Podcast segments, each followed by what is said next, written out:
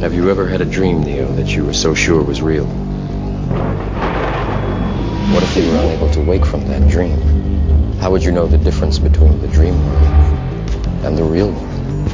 It's the question that drives us, Neo. What is the Matrix? It is the world that has been pulled over your eyes to blind you from the truth. You are a slave born into a prison. Human beings are a disease, a cancer of this planet. You are a plague, and we are the cure.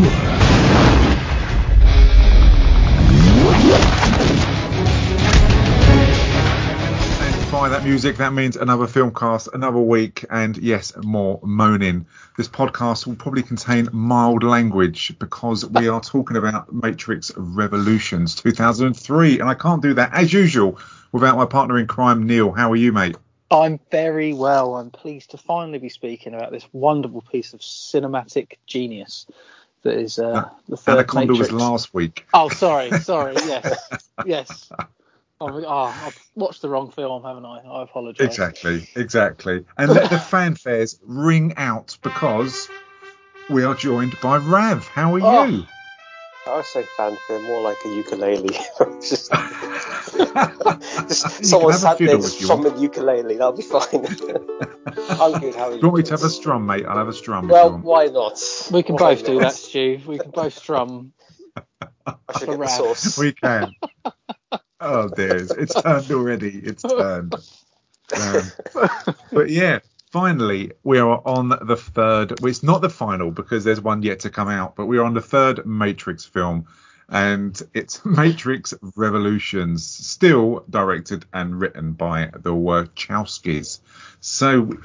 I didn't think we were ever going to get here, to be honest, because every time we were going to do something, something happened, and we just never got to the end of it. And I'd watched this film again and again and again, hadn't understood it still, but today, thankfully, I printed off something from, from the internet called The Matrix 101, and I read that. and I've done my homework, and I actually Wow. understand everything in this.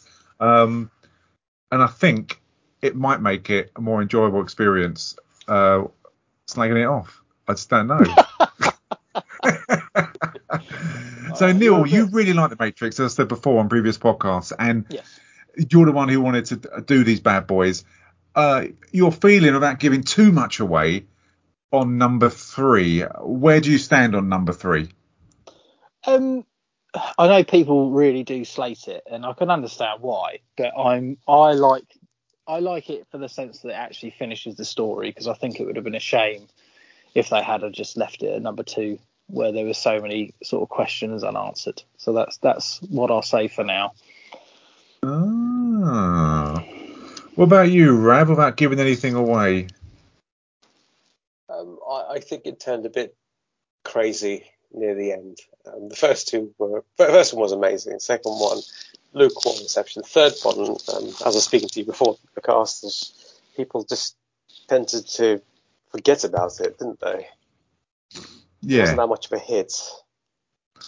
Well, do you know? You have a look. I mean, the film's budget was 150 uh, million dollars back in 2003. Uh, which, a what do you think? It's, it is a lot. It's and it grossed worldwide 427 million. So That's that's a hit, isn't it? That's a it success. is a hit. Oh, yeah, it definitely. It is. So, I mean, I wonder out of all of those people who went to see it, how many people, the percentage who came out thinking, oh, God, why do they have to do this? Or those who came out thinking, I hope there is a number four, honestly. I must admit, I didn't see three at the cinema. Did you guys see three? I think I saw them all at the cinema. Yeah. No, I, I got a Blu-ray, uh, so Blu-ray copy and a normal DVD copy. Probably Ah. five, six years after it came out, to be honest. Yeah, I, I- I think it was way above my highbrow, honestly, than seeing it at the cinema. Not having a, uh, a limitless card then, I thought I'm not going to pay to sit there going, just trying to pretend that I understand it, but I just didn't bother. I think I must have gone to see Men in Black or something instead. Oh yeah. 'Cause that's such a that's a good franchise that one. Uh, it's class, isn't It It started great and then it just spiraled. into Oh, you nothing. watch Yes. them now and they are terrible films. Well, of course. It, They're- you- they're not even funny anymore. You know, back then you thought, oh, that's hilarious, good old Will Smith, and now you're watching it, and think, oh, Jesus Christ, it's so cringe, it's awful. is. Yeah, completely agree. Completely agree. That's why we will not be reviewing those anytime soon. So, unless I get angry, I do it. But this has pretty much the same cast as all the other films. Um, so, if you want to, the cast, I'm not going to read it out because I cannot be bothered, and I'll get most of the names wrong. So, go on IMDb and have a look at the cast because it's all on there. I will say that Monica Bellucci is in this film, and if you can, the scene she's in, if you can look at anything else apart from what's obvious on the screen, I give you a lot of credit. Uh, You're a better man that. than us. Oh, much better Or man, woman. much better, or woman, yes. Or woman. But um, yeah, she is absolutely stunning, a fantastic actress, absolutely brilliant. Fantastic actress, yes, with Yes, supporting Yeah. Oscar. so many assets she's got, yeah, Amazing, incredible. skills, yeah. So this film starts where the last one left off, where Neo um, he killed or he destroyed the kind of sentinels outside of Zion, outside of the Matrix, and he collapsed because of it. And we had Bane as well. Sadly, not from Batman. I wish we were watching that, but he collapsed. And Agent Smith has taken over his body, and no one can work that out. Even when later on in the film, when he speaks like Agent Smith and does such a good impersonation that they don't realise that something is wrong. 'Cause I should imagine when Bane speaks in real life, he probably sounds like a bit of a douchebag and a bit of an idiot. So when he kind of Yeah. speaks very eloquently like Agent Smith and speaks in kind of riddle and rhyme, that the fact they don't suss something is wrong, especially those who have come face to face with him. I know most of them don't live, but they still didn't twig, did they? No, No. no, that yeah, I have to kind of agree with you to be honest on that point. When they're having that, it's a lot later on in the film, isn't it? But yeah, it, it's a bit strange. But at the start of it, and uh, Neil, I'll be throwing a lot of questions your way uh, because you are the kind of you're the Morpheus of this. You're, you're the Neo, or if you want to be the Trinity, you can be the Trinity if you want. It depends what you want to wear at the time. depends Well- what you want to see me in, Stu. To be honest, Well, okay, Trinity. At the start of it, Talcum powder, gentlemen. yeah, Talcott Vass coming your way.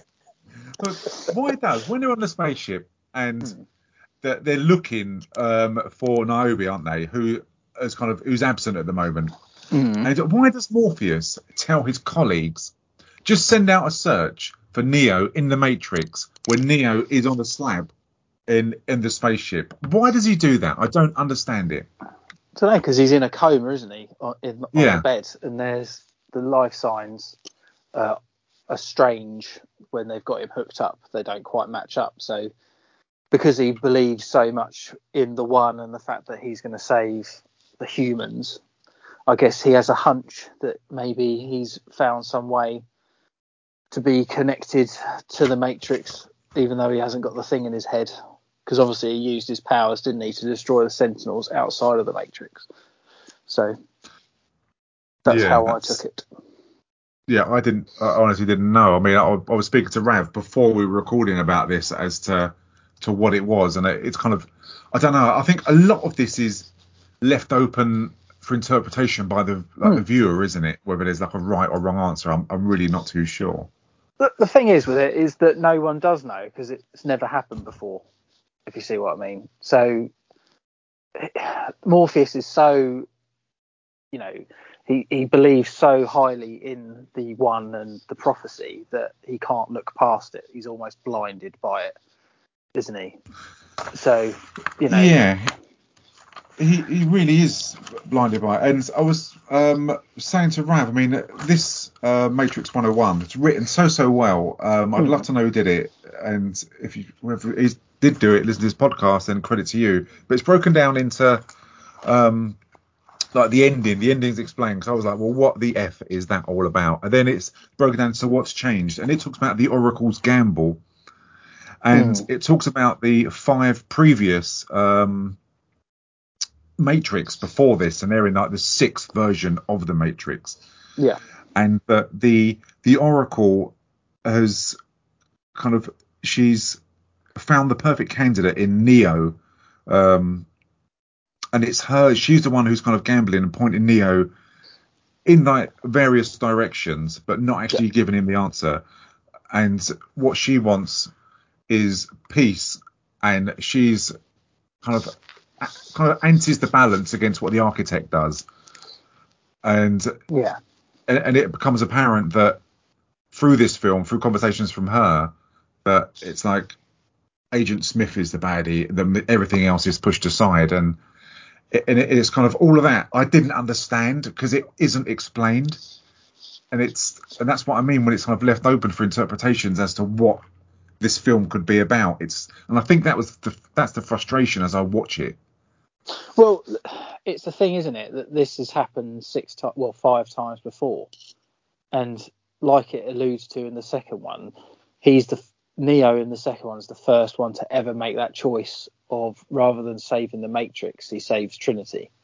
He saves the person he loves, and that's why this series of events has never happened before.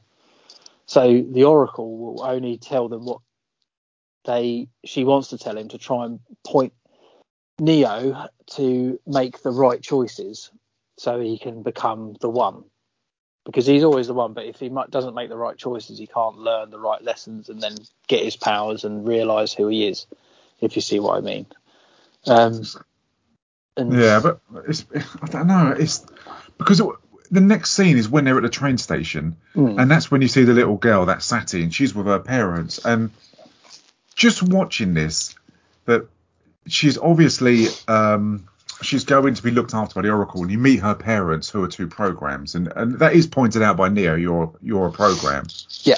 And this has kind of a profound impact on Neo, the fact that he's talking to his programs, and for the first time, that when it isn't him, when he's not talking to Trinity, that these programs have evolved and learned to love this other program who hasn't got a part to play in the Matrix. Um, they love her like a daughter, and yeah, and, and that's quite a major part of this film that he learns. And but that kind of without watching it and without understanding it and reading it where someone else has explained what that scene meant, I never got it. Even though I watched it multiple times, I just thought, well, she's just a little girl who wants to get to the Matrix, and her family want to get her out there because something's happening. And I she's, think by trying by trying to be so smart, I think they lose a lot of it. The the Matrix is the Matrix. That when they they are in the Matrix. The problem is like, like they try and explain certain certain programs don't need to exist anymore, so they get erased. Yeah. And they're trying to save her from being erased, hence why they're going to she's being taken to the Oracle so she can be looked after. Yeah, and I take it the whole part of that was just to show the audience that programs can love. Well, in in their terms, and I know I'm talking a lot here. Sorry, Rav. Um, no, it's okay. Is, I'm, I'm learning as well. I'm learning as well. The fact is, love is just a human word. It's the fact that you have feelings and care for someone, and or you don't want that person to be erased because you know them and have you know have formed a relationship with them. You know, everyone, every sentient being has always had that. You know, animals have that. You see that you know let's take it for an instance. If a dog lives with another dog for their entire life and then the other dog one dog dies the other one mourns for it doesn't it? You can see it. Would you say that dog loved that other dog? Do they know what love is? Or is that just the word for love? You know we've just made that word. And you've got to remember these computer programs are artificial intelligence so they are in in essence beings yeah, and I think the, the reflection they're trying to have on this is that he learns that machines, that he can reason with machines, and I, and that because he he believes or that he can reason, which is why he goes to that Deus Ex, um, whatever it's called, the, the, machine at the end. It's got some stupid name, Deus Ex mm. and reasons with that and bargains with that over Agent Smith, where he wouldn't have done it before if he didn't think he could reason with machines who do have kind of a conscience.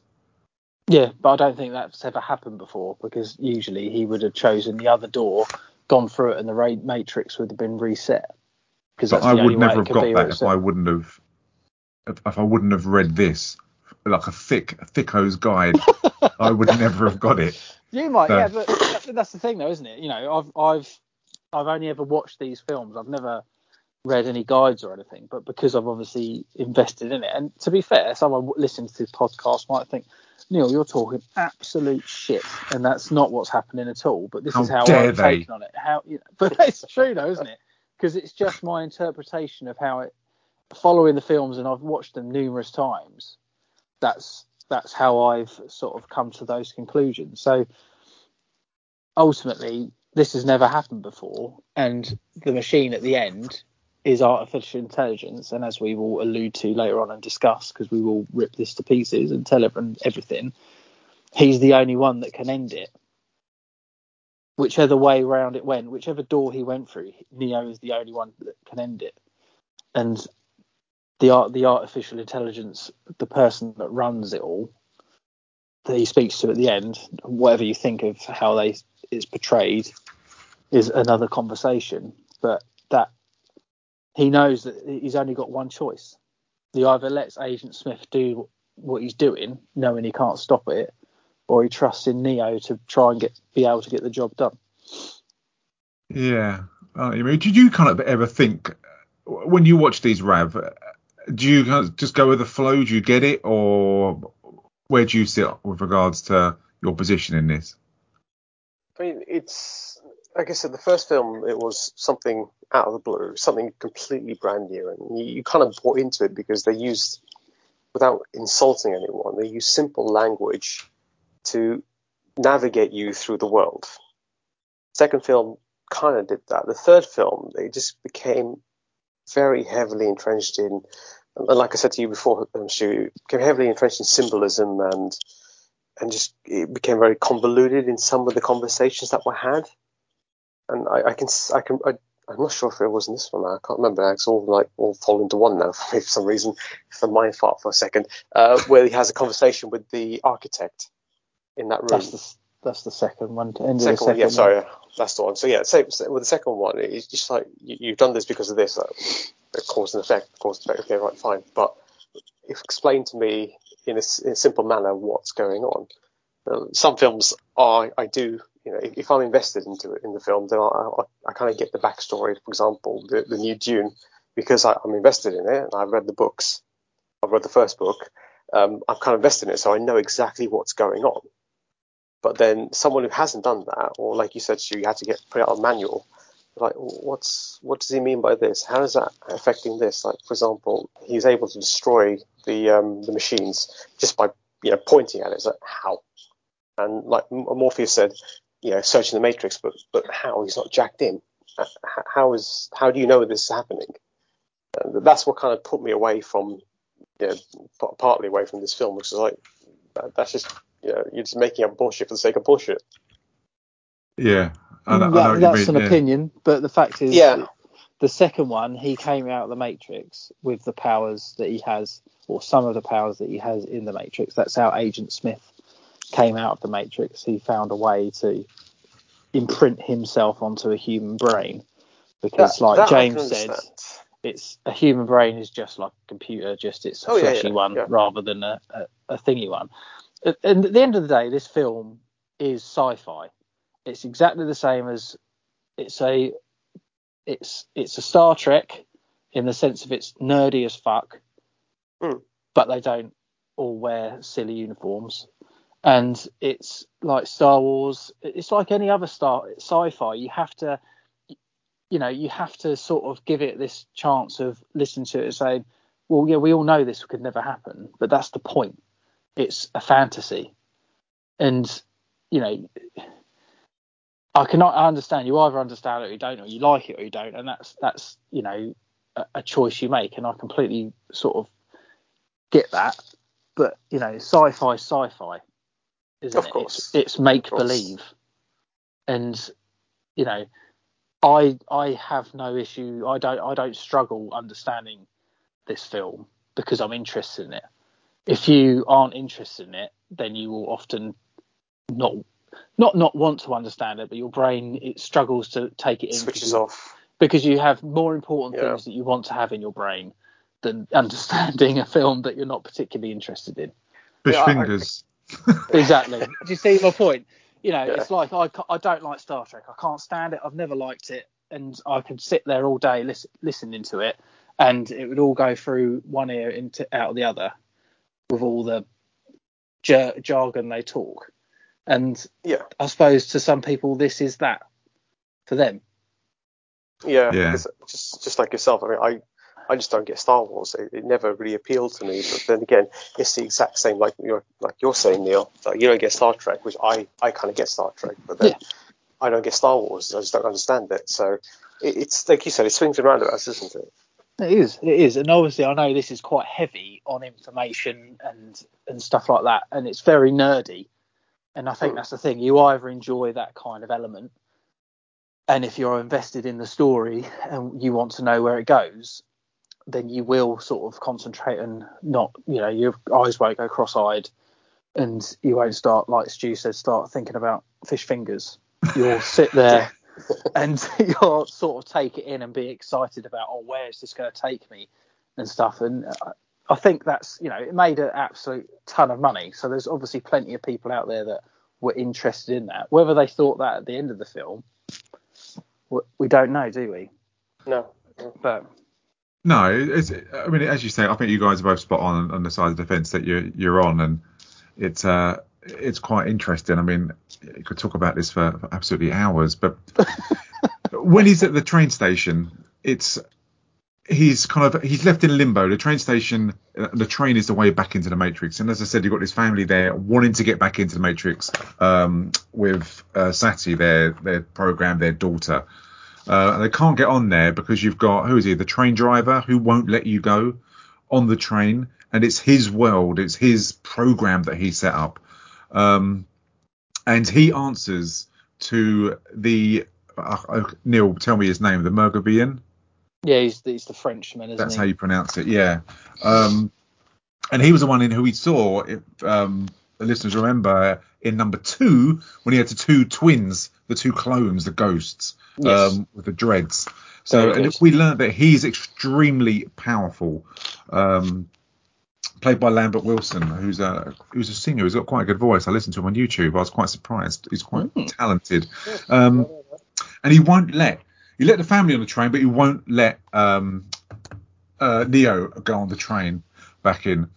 And then it flips back to where you've got Morpheus and you've got Trinity speaking to the Oracle, and again it's kind of all very wordy and quite heavy, and basically it's a case of you go and see uh, the Murgavian and basically go and free Neo Yeah. and make a deal with him. And that leads to a scene which is really, really reminiscent. And also, um, I forgot they take, um, is it, God, what is his name? It's um, Surfer, Serpa, the Chinese guy, the one who kicks everyone's ass, who's really, Yeah. really, or, or Yeah. Seraph, isn't it? Seraph. It's the one that protects the Oracle, basically. yeah. Bruce Lee in the Matrix. Yeah, Seraph. Basically, yeah. So Trinity, Morpheus, and Seraph go and see um, the Me- the Mega Revian. I can't even. It's such stupid fucking names. Why can't I be called Barry? you know what I mean? Barry goes to see Wayne and Bob, and Steve's there as well with Dave. It'd be so much easier than these stupid A bloody names. boozer. But and this the scene when they go and see him is really reminiscent of the first one when they walk in there, um, and the famous gun scene with the waifu and everything else. Mm. But isn't it funny? I, I don't know if they did this on purpose. When they're chasing uh, the guy on the underground, the way they're running is really, really strange. It's almost as if they're all on conveyor belts and they're just running. It's a, it just, it's strange. I, I just noticed it. I don't know whether that's intentional. Um, like a. Matrix run. It just Inception, looks bizarre. wasn't it? Oh, it's just strange. It? It's very, very Inception-y because did, did that, they do that in Inception as well, didn't they? Yeah, it, it is really weird, and they end up at this kinky S and M club. And again, why is everything in this? Why, why are the people always wearing like S and M bondage gear? And I know we spoke about this before. It's what they want to wear. It's what they choose to wear in the Matrix. But everyone in the Matrix must be into like sadomasochism. Probably Maybe cheap that's why I like discount. it so much. That's yeah. There we go. We've we have it here. Shit, shit! I just announced that on the internet. Oh well. It's like therapy. Discovering the real you. Yeah.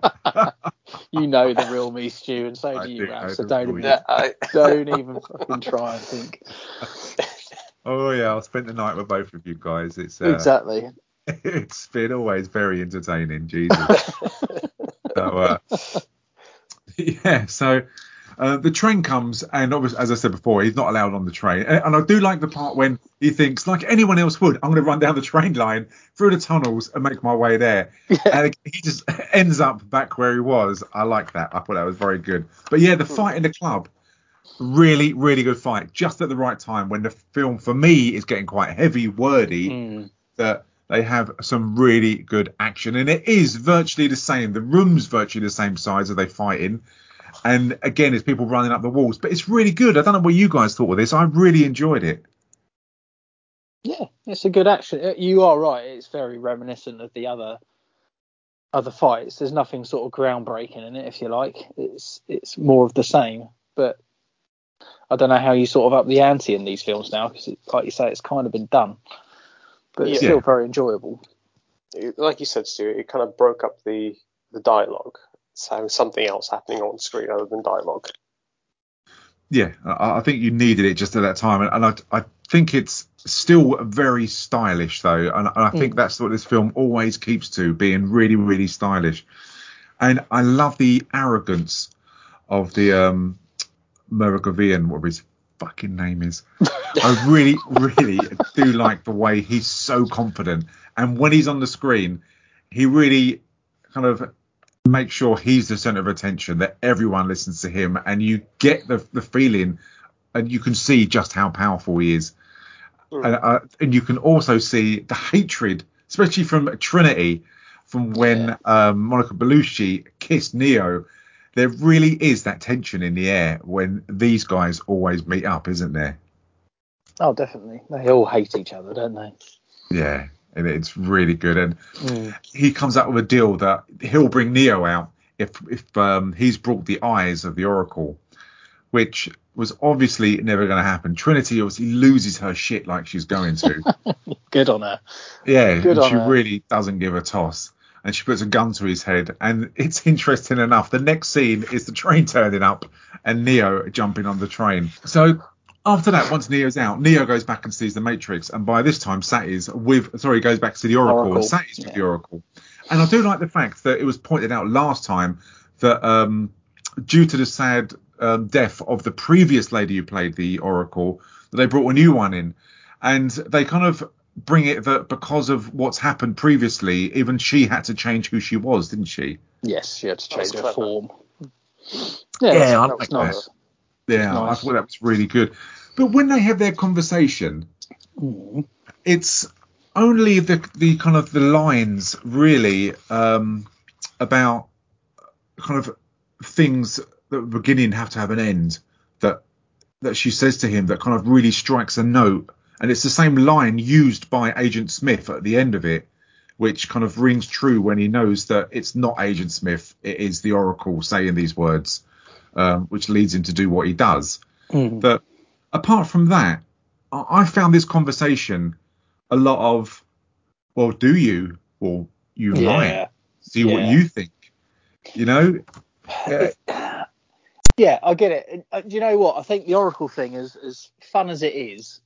It's and I, you know, I love this film, but it, it's become a bit tiresome because we all know that the Oracle will only answer questions with a question yeah, because she needs him and everybody else to make up their own make up their own mind. If you see what I mean, she, she's Yeah. not going to tell you what to do or what is going to happen.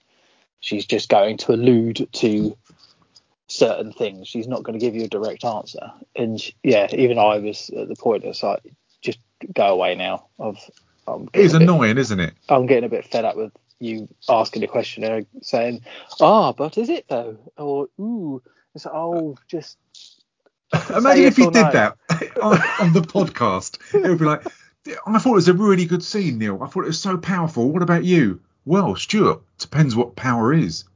Are you powerful? well, no, just fucking answer the question. I would hmm. answer the question, but then that would give the answer away, Stu.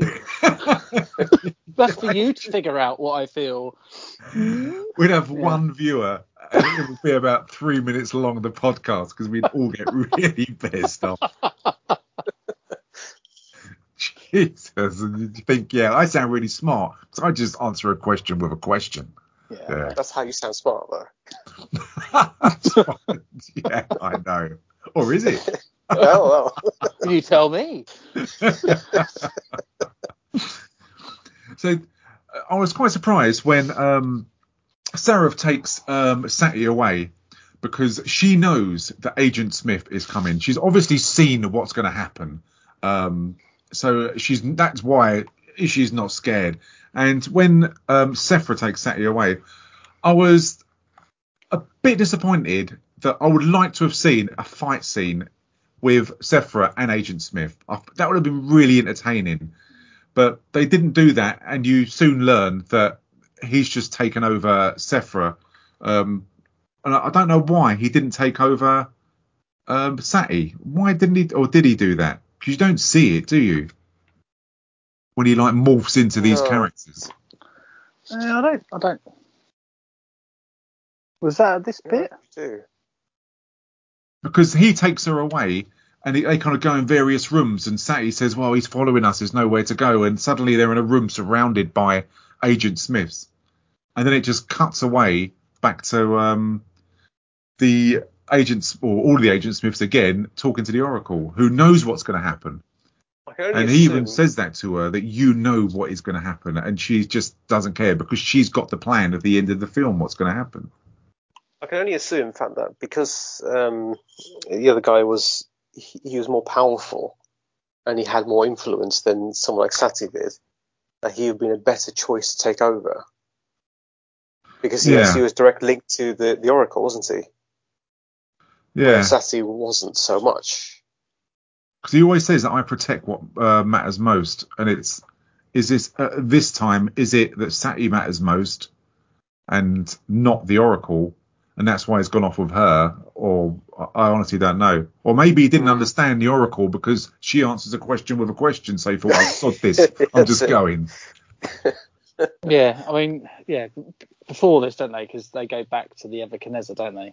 Yeah, Um, and they all wake up and start chatting, and then that's when Smith comes in, doesn't he? And he obviously, um, yeah, I, th- I suppose he doesn't feel that sh the girl's important.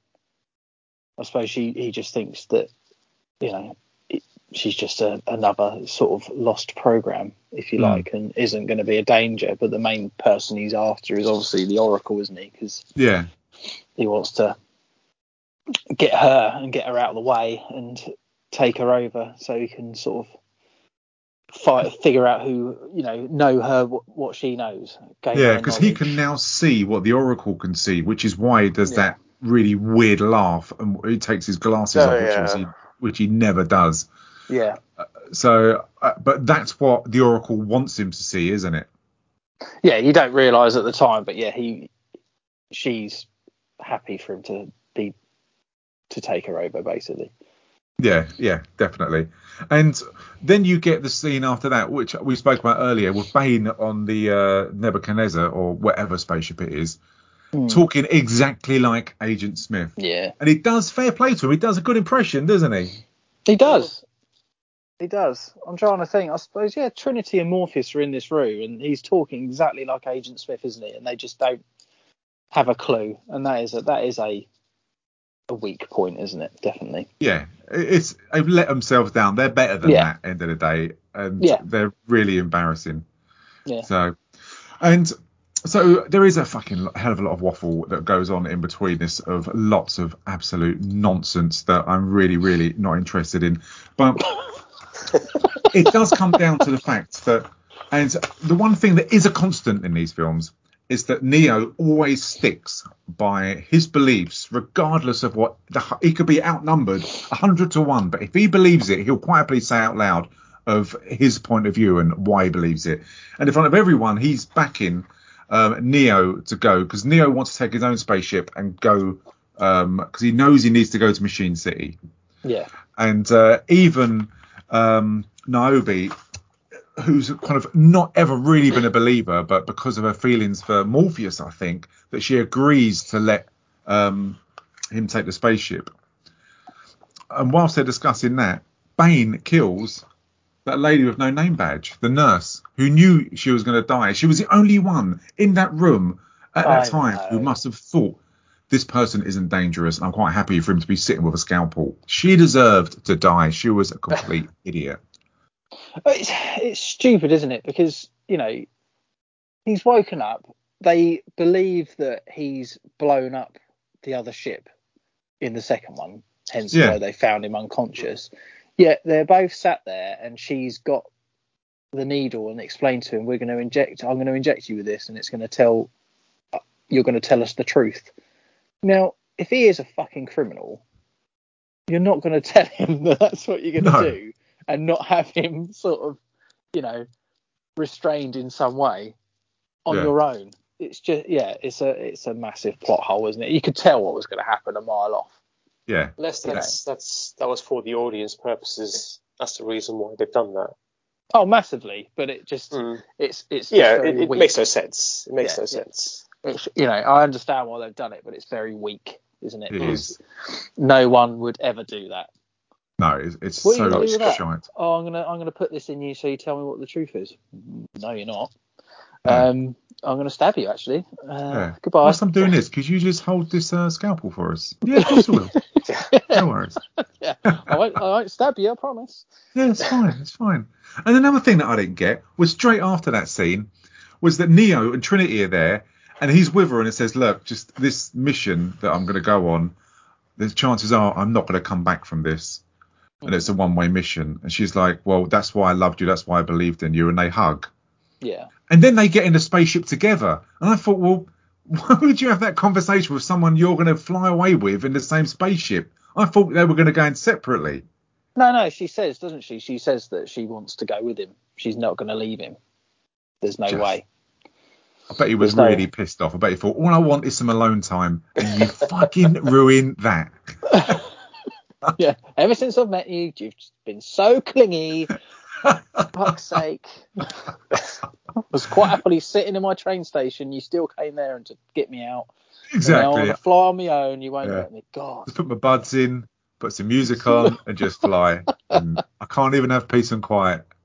So yeah, I but he does say goodbye to everyone, and despite the fact that everyone is suspicious of Bane, they still don't check where he is. And only when they find that lady dead that they realise that he was a baddie. Dun, dun, dun. No, I know. Yeah. yeah. and that he has escaped and he Yeah. is on the ship. Um, again, three is a crowd that even he ruins Neo's peace and quiet when he holds Trinity hostage.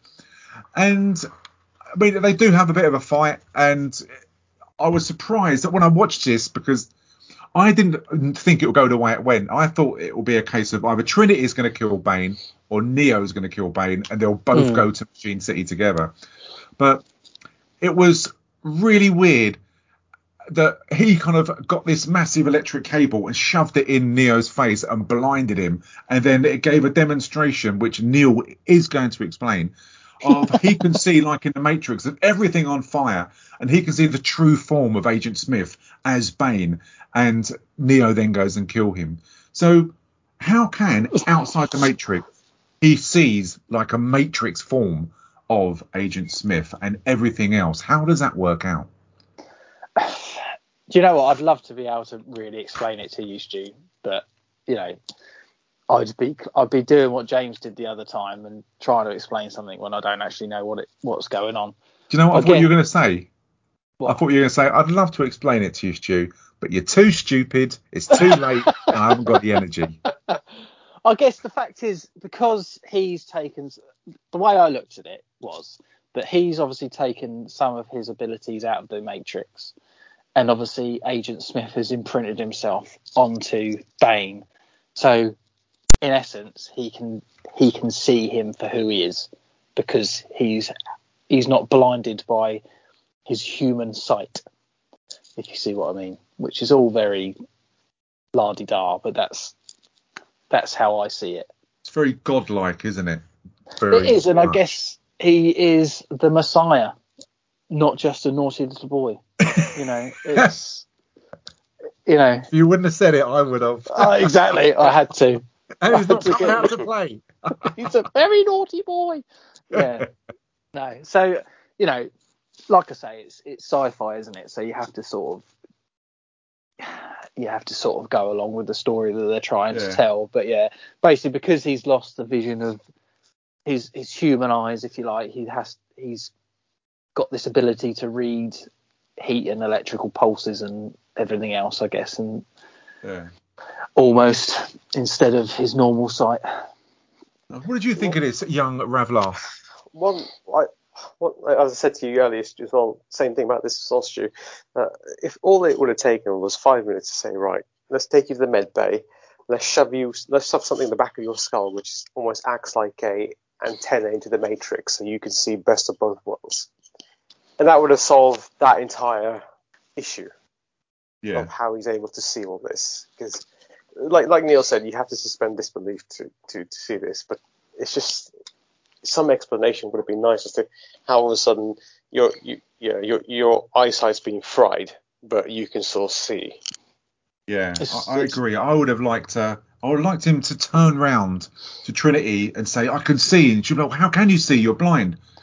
And he says, "Because of blah blah blah blah." blah." And then Yeah, I would have gone, "Ah, Yeah. okay." I know in Yeah. a lot of films, I knock when they do this for the audience, but in films like this, where you need to be like a, a college graduate to actually sit there and enjoy it, and not a thickie like me, that it, it kind of and I, I do put a lot of effort into these films as into trying to understand them. And I, I watch trailers, I watch interviews, and I print off stuff to try and understand this rather than just go into it and go, it's shit. I'm not even going to give it a chance. so I don't actually do that, even though sometimes I sound it. I really do put a lot of work into trying to understand Oh. films like this. we know, Stu, and I wasn't saying that earlier. What I was saying is that no, sometimes if, if you're not interested in any subject or you find the subject dry or difficult, and this goes to anybody, doesn't matter how much you try, often your brain will just go, no, I'm sorry. I agree. Oh, I'm I'm like that not. with this film. Yeah, exactly. That's my point. You know, I know how much effort uh, and time you put into every single one of these podcasts, and I often commend you for it. But ultimately, if if you're not, if it's not your thing, it's not your thing. And like I said, your brain will just not allow you to fill it with stuff that you're not interested in. It's Yeah. it's just it's human nature, isn't it? I mean, this film is very much you have to just sort of take it on the on the value that the prophecy is true. He is going to get to where he needs to get to, and it's just a journey. And his his powers are, inve- you know, they're evolving as it goes along. He loses his sight, so his matrix powers have taken over, so he can see the real world like he does the Matrix. Yeah. No, I completely agree, mate. Honestly, I do. Yeah, I do. Um, so you've got kind of two stories going at the moment. You've got Zion, the defense of that, when you've got the Mm. Sentinels going there, and you've got the um, Trinity and you've got Neo as well going to Machine City to try and basically over that save everyone else. And I, I do like the battle of um, Zion. And the first time I watched this, I kind of thought, "Oh, this is terrible. This is just a rip off of Aliens and Machines." But the more and more I watch this, and I, I notice different things, um, especially about the machines like drilling through the wall and Mm. everything. I mean, special effects sometimes are a little bit, hmm, but I, I enjoyed it. But I mean, the special effects are great. We've just come off Anaconda, you know what I mean? So this was just like a, a gift. It really was. It felt like Christmas. But I, I do like it, and I like the fight they have. And it goes on for, for the right amount of time.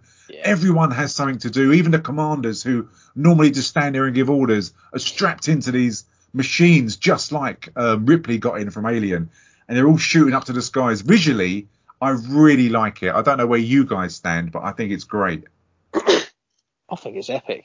I I think it's one of those sort of really memorable it, it, they've, they've done it really nicely in the sense that you could tell that you know this is the end of their world, if you like. They know they're all going to die, and it's just hell for leather, isn't it? And there's a contingency plan for everything that they might do and stuff. And I just the visuals, you know, especially the mech things that they're walking around in and shooting the ridiculous amount of bullets and stuff. It's it, very pleasing on the eye, and I found it, you know, the first time I was the first time I watched it, I found it very tense and exciting. Yeah.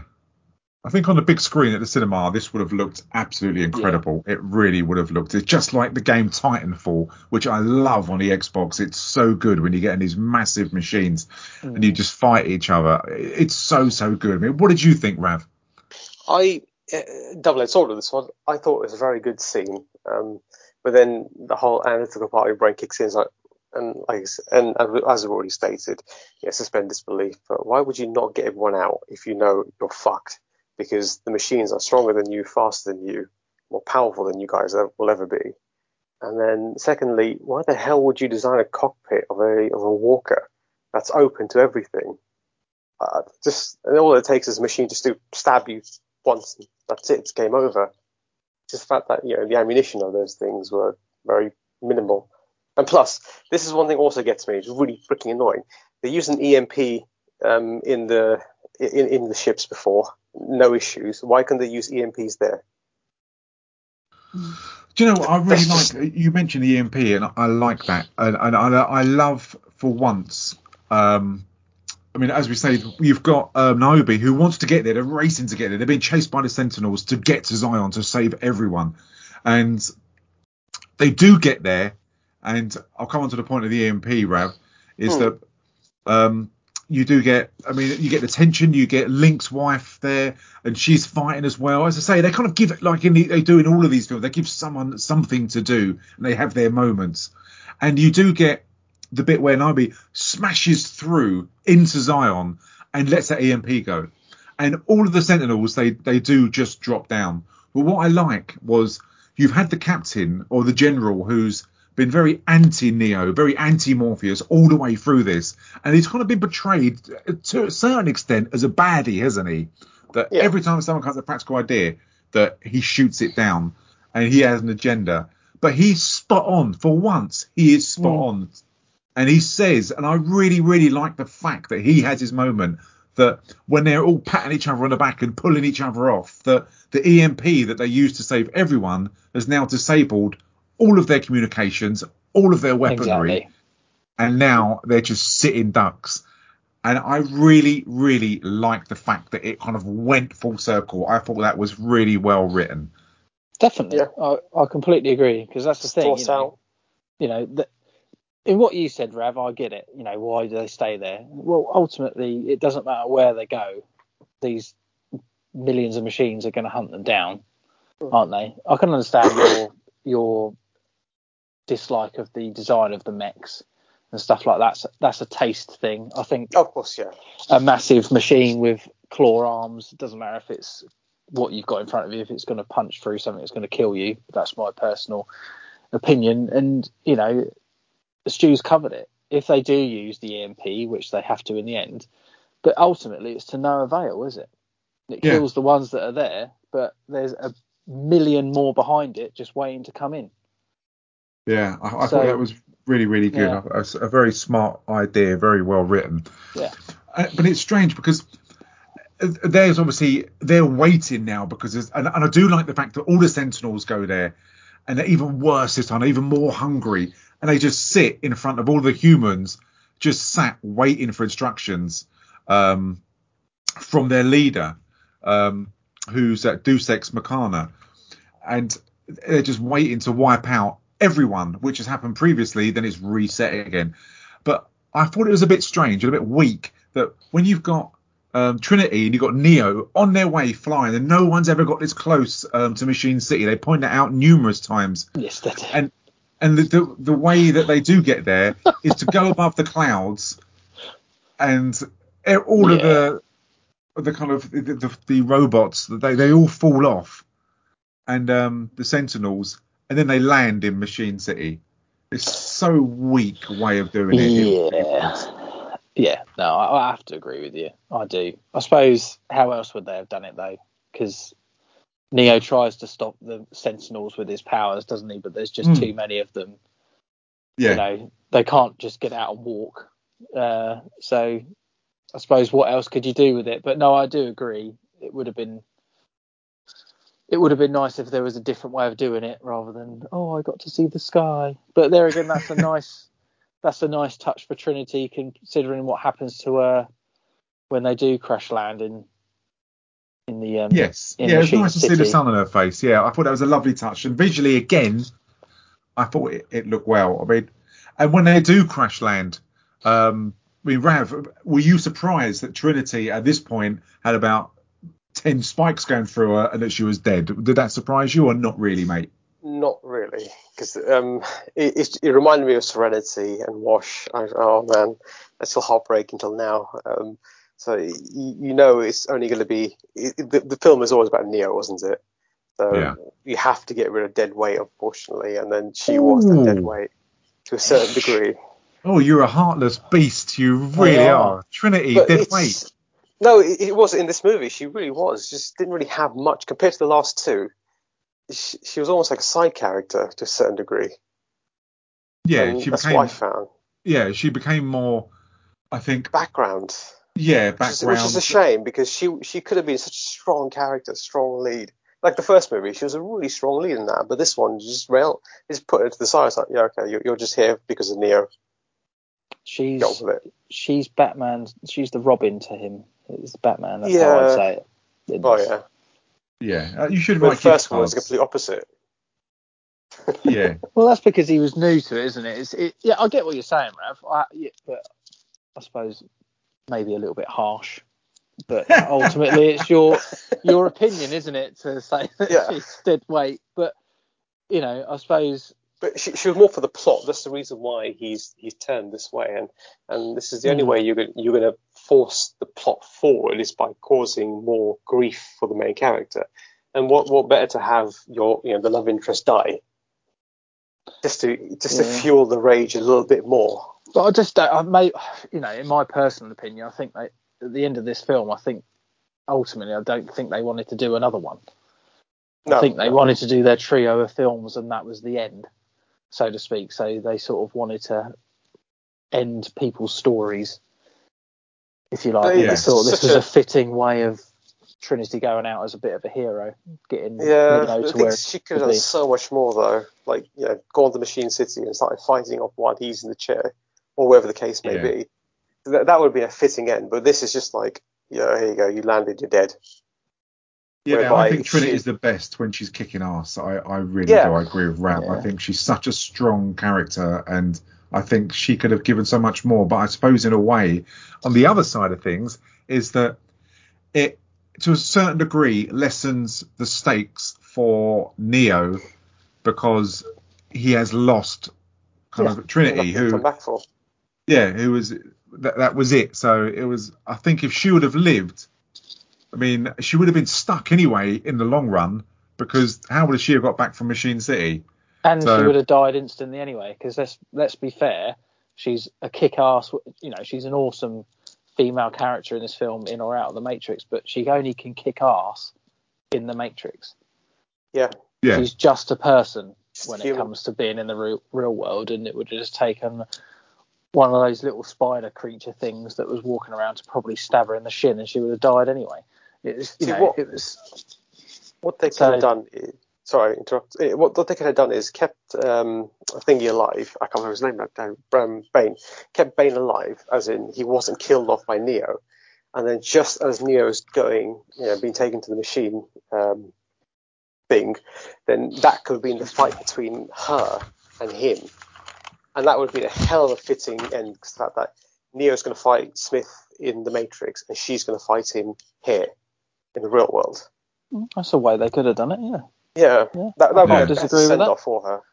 Yeah, I I I agree with that, Rav. To be honest, I like that that way of doing it. yeah. To be fair, So Neo goes to see um, who they call who's got again like Deus Ex Machina, and he makes a deal um, with this machine. 'Cause This machine is the one that who's in charge of everything.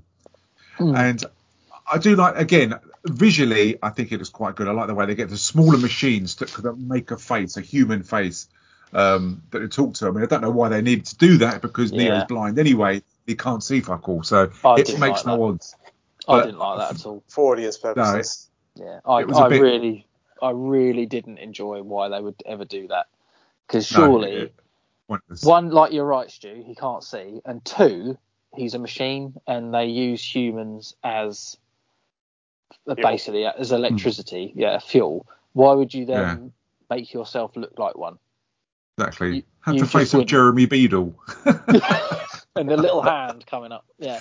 Um, yeah, but that it's just you know stuff like that. Visually, I suppose it's showing what they could do with the technology they had at the time, which is very impressive. But ultimately, it was it would have been better Yeah. if it was something just you know a, a big creature of you know robot type thing. However they look, it didn't need to form a human face for me. I think No, it, took no. it took me out of it a little bit at that point. Yeah, I agree. I, I think it was very clever, visually very, it was very good, but hmm. it wasn't needed. And hmm.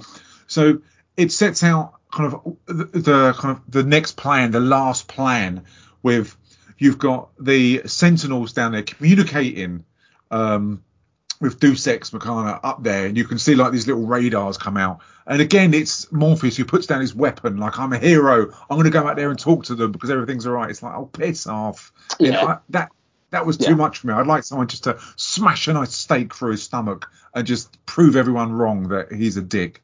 But, yeah, because it's just baggage end of the day. And but they agree that Morph um, Neo is going to be plugged into the Matrix by this machine um, to fight Agent Smith because Agent Smith is getting too big.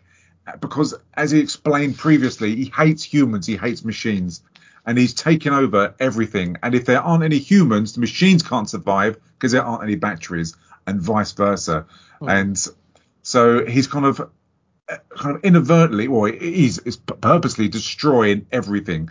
Yeah. So, and we kind of we don't realize re- yet, but this is what the Oracle knew would happen and kind of hinted at would happen and directed Neo in um, with a question for a question, and he's going to put himself against Agent Smith. And the agreement is, and it's not explained until the end, but the agreement is that if you do win, there will be peace in the world, and that people who don't know any difference, who are plugged into the Matrix, will stay there, but the people who don't believe in that fake reality are allowed to leave the Matrix and live free without any fighting. That's the agreement that's made, isn't it? yeah, basically. But that isn't explained, is it? Uh, no, no, it isn't. All he wants is peace, isn't it? All Neo says he just wants peace, as in he just wants Zion to be Yeah, left I'd alone. like to. Would have been better if they would have explained that kind of reasoned. Uh, for me, it would have been nice. There would have been some odds there, something at stake, because even they even explained that before it's all the machines are going to take over, and machines are going to do this, and even the Oracle says he talking about Agent Smith. So you get the general gist that this going in a different direction with a different baddie, but I- Yeah, but for me, it would have been better if they had had a conversation about this, and it would have shown that the machine is actually scared of something, you know, with a Well, he is. conscience. He is scared of something anyway because he's scared of Agent Smith, and he knows But that's that never only... ex- well, it explained, is. is it? It is. It is because he's Second one, isn't turned. Neo Neo turns around in this conversation and says, "You know that you cannot do anything without my help to um to try and defeat Agent Smith." So he says, "You either help me help you, and then we can have peace, as in you leave Zion alone." Because ultimately, all he wants to do at this point is stop from every human that's in Zion, which is the last surviving city on Earth, being wiped out like it always has been before. And the machine knows that this is his only option, hence why he agrees to do it. So he is scared. He doesn't want to rely on Neo, a human, to do his job, but he knows that he can't do. He has no other option. I must have been thinking about fish fingers when that happened. Honestly, You must have been, mate, because yeah, and I like the fact that they don't go into the grave details of it because I, I don't want it to, you know, start writing on a piece of paper and signing what they're going to agree to do because it's then after this bit that I uh, quite an enjoyable, though it gets a bit wishy-washy in the end, a bit soppy. The conversation between the architect and the oracle at the very end of the film just pieces it all together in a nice little Hmm. package. No, it does. Yeah, I agree with that. I, I concur. Rav, what did you think about the fight, the ongoing fight between um, Neo and Agent Smith? it it started off very well. I liked the whole kung fu basis. Um, you know, it was very good. Well, the scene was very well set out, and you know, especially with the where their locations were, pissing down rain, especially as Neo's walking and those Agent Smiths are there, and that one guy like sat there smiling, nodding, Agent Smith. That was funny. Um, Hmm. But then it just it just turned silly. And it just turned. I, I can see it going that way, but especially from the last movie, when he did the whole Superman takeoff. But then it just turned silly with this. It's like I don't. What, what's going on right now? Yeah, I, I thought a lot of this fight was done, was choreographed for the visual oh, effects Really well. only. Yeah. When they kept smashed into each other and the water would explode, it'd be a massive circle, then the water would fall down. I don't know whether this was done in 3D and that was for the purpose of it, but it was. I don't think so. You don't think so? I don't think it was it- done in 3D. I can't. I don't recall it being 3D. But Yeah, but it was just too much flying together, explosion flying together, explosion. It's like I've seen this before. They've done this so many times before. yeah, It was. I, I kind of I got a Very bit Dragon Ball. fatigued. So, I, I I get what you're saying. I definitely I think it went on for too long. Like, a, and this is the thing with a lot of films like this, isn't it? The fight scenes are very very good, but like Rav just said with Dragon Ball, as as fun as it is and as it, things can go on for too long, and I think Yeah. this fight lasts for a good. I don't even know how long it lasts for. It feels like it lasts for about 15 minutes. It probably isn't anywhere near that long, but it you know it could have been cut down by half, been Yeah. enjoyable. You could have still put some of those visual effects in because they are quite clever with the rain and everything like that. I quite enjoyed it, but again, that's obviously just my opinion of it. But yeah, I, I do agree in the sense of we've seen most of this before, and it just goes on for far too long. Hmm. It could I have did like a bit when down. he was dropped down when they flew down really fast and it was outside the Continental Hotel going back to John Wick. I thought that was yeah, quite a nice touch. But I liked it when they were in that crater in the floor, and when Agent Smith was actually talking to Neo. uh, That's when I enjoyed it the most. When Mm. he couldn't understand why Neo was getting up, the fact he had a choice because he's a machine and he doesn't see choices. It's Yeah. either they're kind of they're commands, they're not choices yeah, and that's that's kind of the start of his downfall of his ignorance as well with having the oracle inside him and it's when he beats him and when um and when he kind of says to him about everything that starts must have an end.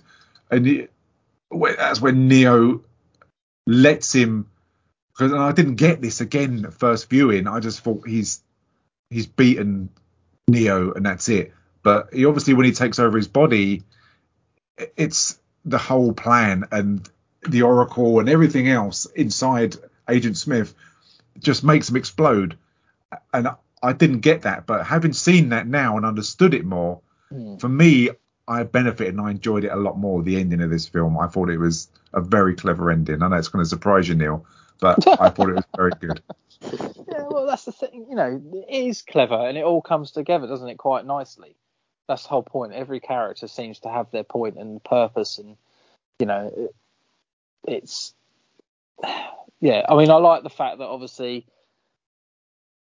when he does take over him, doesn't he? Neo dies, and then it goes back to the real world, and the machine. You're gonna have to remind me of his name, Stu, because I know you love saying it what a deus ex machina yeah, he brings him back to life, doesn't he?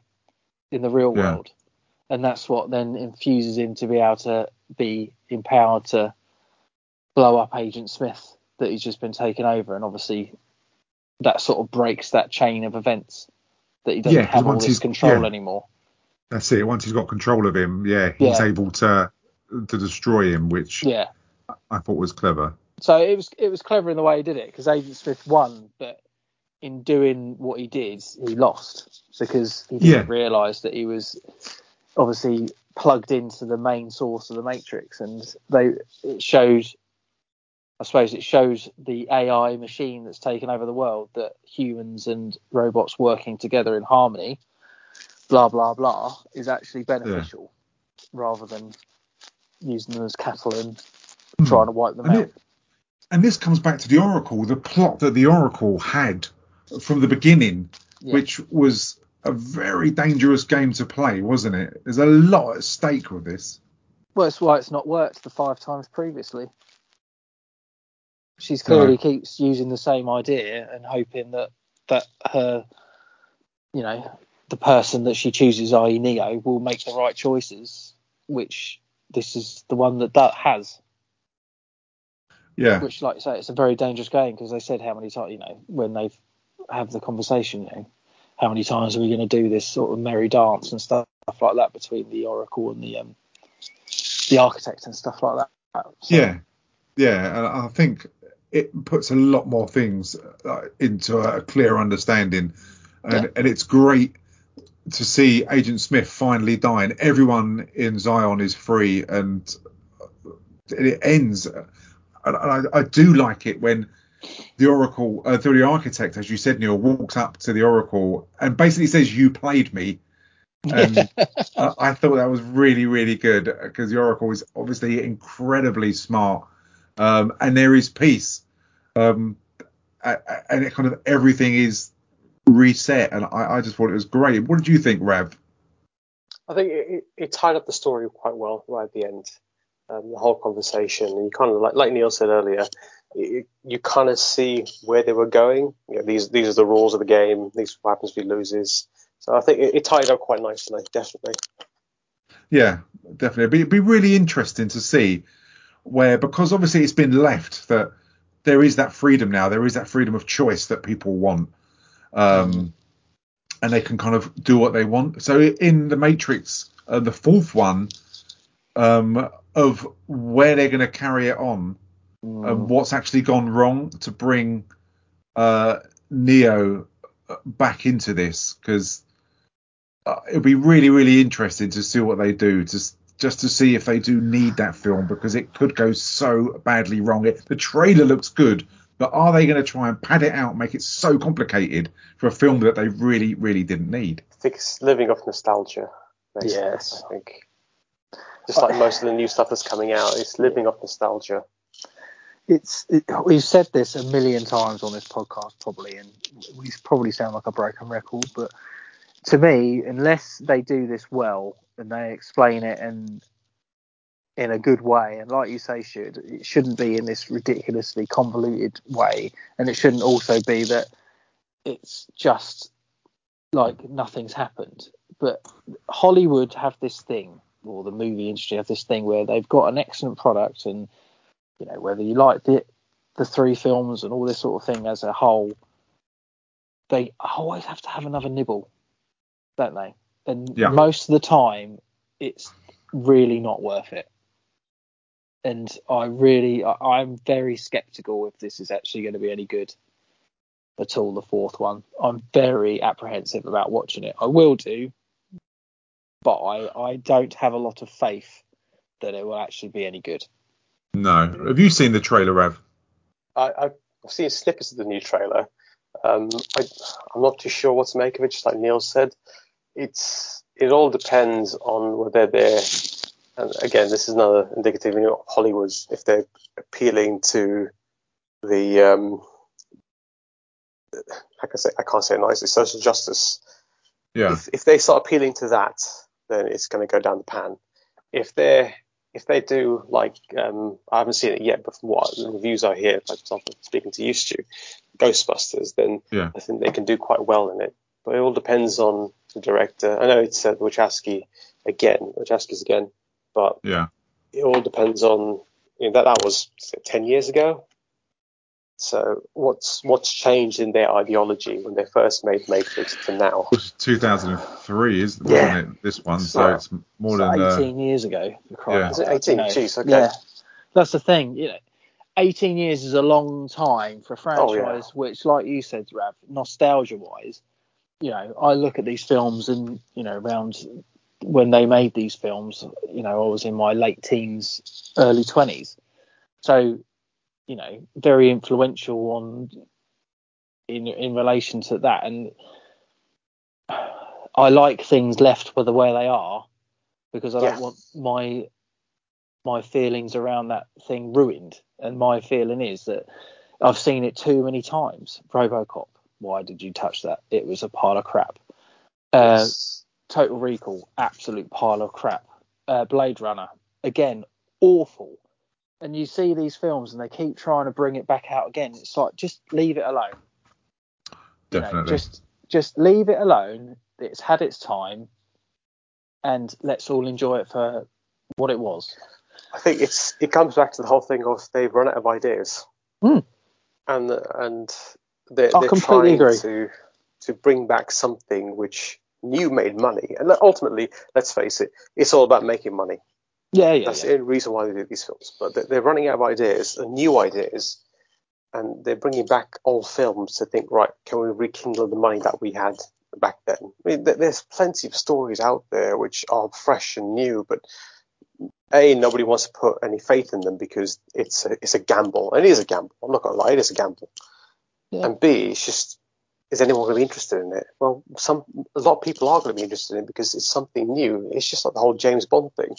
You know, don't make James Bond female. It's a male character. Just bring a female character into the world and have her own series. yeah. That, that's what they should do. But you know, it's yeah, they know more than we do. They make the money, so yeah, exactly. Well, the thing is, it's just interesting when you say gamble, and I, I completely agree with what you're saying. But then, you know, we've reviewed film recently, Halloween, the original one, complete gamble. You know, how many times have we sat there and we've watched it, and basically studios haven't touched it, and yeah, yeah. and stuff like that because oh, it's too much of a risk. Oh no, we don't think anyone will like that. And funnily enough, it turns out to be worth millions. Star Wars, for instance. Star Wars, yeah. You know, that's a point in case. No one would touch that with a barge pole, and it ended up making him an absolute, you know, he's it ended up a billionaire, didn't he? Because Yeah. Same with Star Trek. you know, these that's the thing. uh, Often, are they too afraid of trying something new? Sometimes than remaking a something that doesn't need to be done is my opinion of it. It just it, it, it frustrates me a little bit, and I will watch it, but I'm a, I'm very skeptical. yeah, that'll be interesting. Mm. So, as we always do, Rav, best bit, worst bit, and out of five. And would you recommend this to anyone? Um, I would just because it's part of the trilogy. And if you start watching one, you're always going to be intrigued. What's the next film like? What's the next film like? So I would say if you started off strong, it, it kind of went a bit weird near the end. Um, I think the the opening part of the of, of this film were very good, but it just kind of faded away, and it was just like quick, let's let's finalize this because we've only got so much time left on the um, on the reel. So that that would be that, and then I would say, fortunately, another three out of five for me. Oh, three out of five. That's that's not bad to be honest. That's No. not bad. God. I mean, I'd say best bit was the ending of Agent Smith. I thought that was very good. I thought that was explained very well. The machine, um, uh, I like that. I actually got an understanding of it, so it made me enjoy it more. Uh, I thought the worst bits, there were several. I thought it was padded out so much. Um, there's a repetition of action, and again, like I spoke about in the, I think it's mainly the second podcast, uh, the, the middle film we did this, the uh, Reloaded, was that I felt like sometimes the film was trying to be too smart, as if it was like patting itself on the back of look how smart we can be, and look how clever we are. Uh, when it, it bored me because I don't want that. I, it, I, if I start thinking about fish fingers and everything, then the film's lost me, and I thought a lot about that during this film.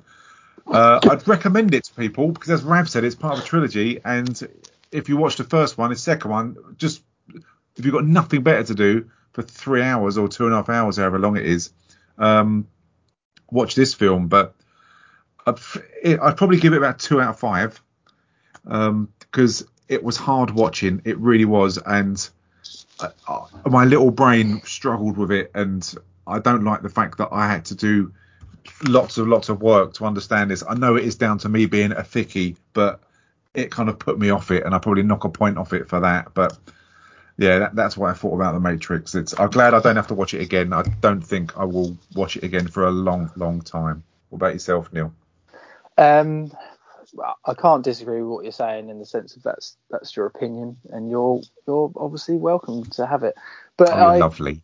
But I have to say, I'd I'd recommend it. I love this series. It just really resonated with me. It was obviously something that I just really enjoyed. I could get my teeth into. I enjoyed the story. I enjoyed the way it went throughout the trilogy. Yes, I, it is padded out in places. Tell me a film that isn't. Um, and you know, I, I, thoroughly enjoyed it. I'd recommend it to anyone to watch. If you're a sci-fi nerd and you like fighting and big boobs and S and M, this is your film and your trilogy of films. Um, and it's yeah, I love it. I lo- I can't I can't really say I don't. I'd have to give this one. It's probably I would maybe the second one's probably the weakest out of the three for me. So I'd probably still give this a good four out of five. Wow. Um, that's brilliant, though. We've all got different opinions, and it's so so good. I, I, that's what I love about these podcasts. yeah, well, that's the thing that films are very much like music. You have the things you enjoy, and you have the things yeah. you can't stand. Now, you know, if you put Britney Spears on, I will fucking rip the stereo out of wherever it is and flush it down the toilet. But to other people, they'd sit there and have a dance along to it. You know, it's it's those things, isn't it? You like it or you don't, and yeah, it's completely agree. And that's the thing. I just this film, this series of films is really I love them, and I won't, you know, I'd happily watch them over and over and over again, even to this day, even though they're twenty odd years old now. Um, best bits uh, for me, there's so many. I suppose the best bits for me are the fight in Zion. I thought they did that really, really well, other than the Morpheus walking out. That was poor. That was one of the worst bits. Because I don't care if the machine's all stopped. You're not going to go out there and go, "Hi, you're right." Yeah, start stroking them like a puppy. Yeah. yeah, that's absolute bollocks. I'm not being funny. So yeah, that's one of the worst bits. But yeah, I'd recommend it. And um, yeah, good lad, good lad, excellent. Well, coming up next week, we have got uh, Hawkeye. We're going to do that. Mm. Uh, and that we're going to do a double episode. It's going to be episode one and two, currently out on Disney Plus. So that's again just like we did with um, Captain America and Loki. You'll be getting two podcasts a week. If you hate this podcast, you'll be thinking that's terrible news. But if you like it, then that's really good news. And then next week, we're going to do a 2016 I Am Wrath starring John Travolta, which is a good old fashioned violent vengeance film. Stanley Hill opens a can of brutal vengeance on the thugs who murdered his wife and the corrupt cops who are protecting them. So I've not seen this film. No. Uh, I don't think you've seen it, Neil, have you? I certainly haven't. It's so it'll be pulled out the air. And yeah, let's do that one. Interesting film to do. So that is on next week. So be sure to join us. Well, that's it from me. What about you guys? Anything to add before we go? No, just thanks for listening, and uh, I hope you enjoyed our retrospective review of The Matrix. Definitely, Ravlar. Oh, all good. It's uh, yeah. Thanks for listening, everyone out there you're making our lives uh, more interesting, more fun, making us Definitely. keep going. It's mm. good to have you back on the pod, Rav. Very good, mate. And we'll be back next week. Any films you want us to do, we're on Twitter. Check out our YouTube channel because some of the podcasts that you listen to on the audio um, versions, um, you extra ones on the YouTube channel. So check that out at the Film real Cast on YouTube and click that subscribe button. That's all from this week. We'll be back next week. Thanks again. Take care.